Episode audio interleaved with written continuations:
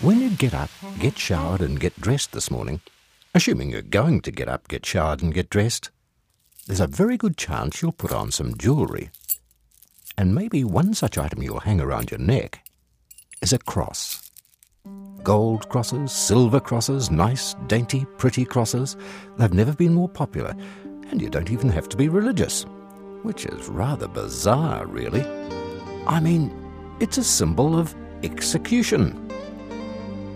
Just think of that first god awful Good Friday.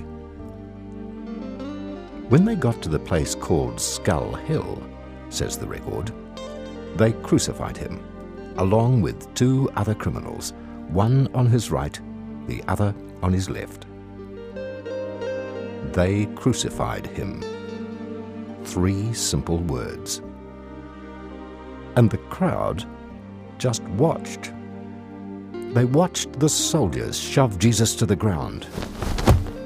They watched them stretch out his arms against the timber beam. They watched as a hefty knee was rammed against his wrist, and a rusty spike was poked into his skin, and a mallet was lifted high in the air.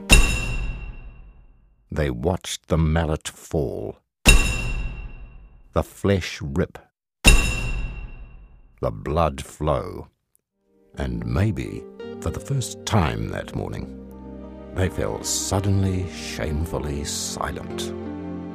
Which is kind of appropriate, don't you reckon? After all, those hands getting hammered were the same hands that shaped stars, suns, and galaxies, starfish, trees, and cows.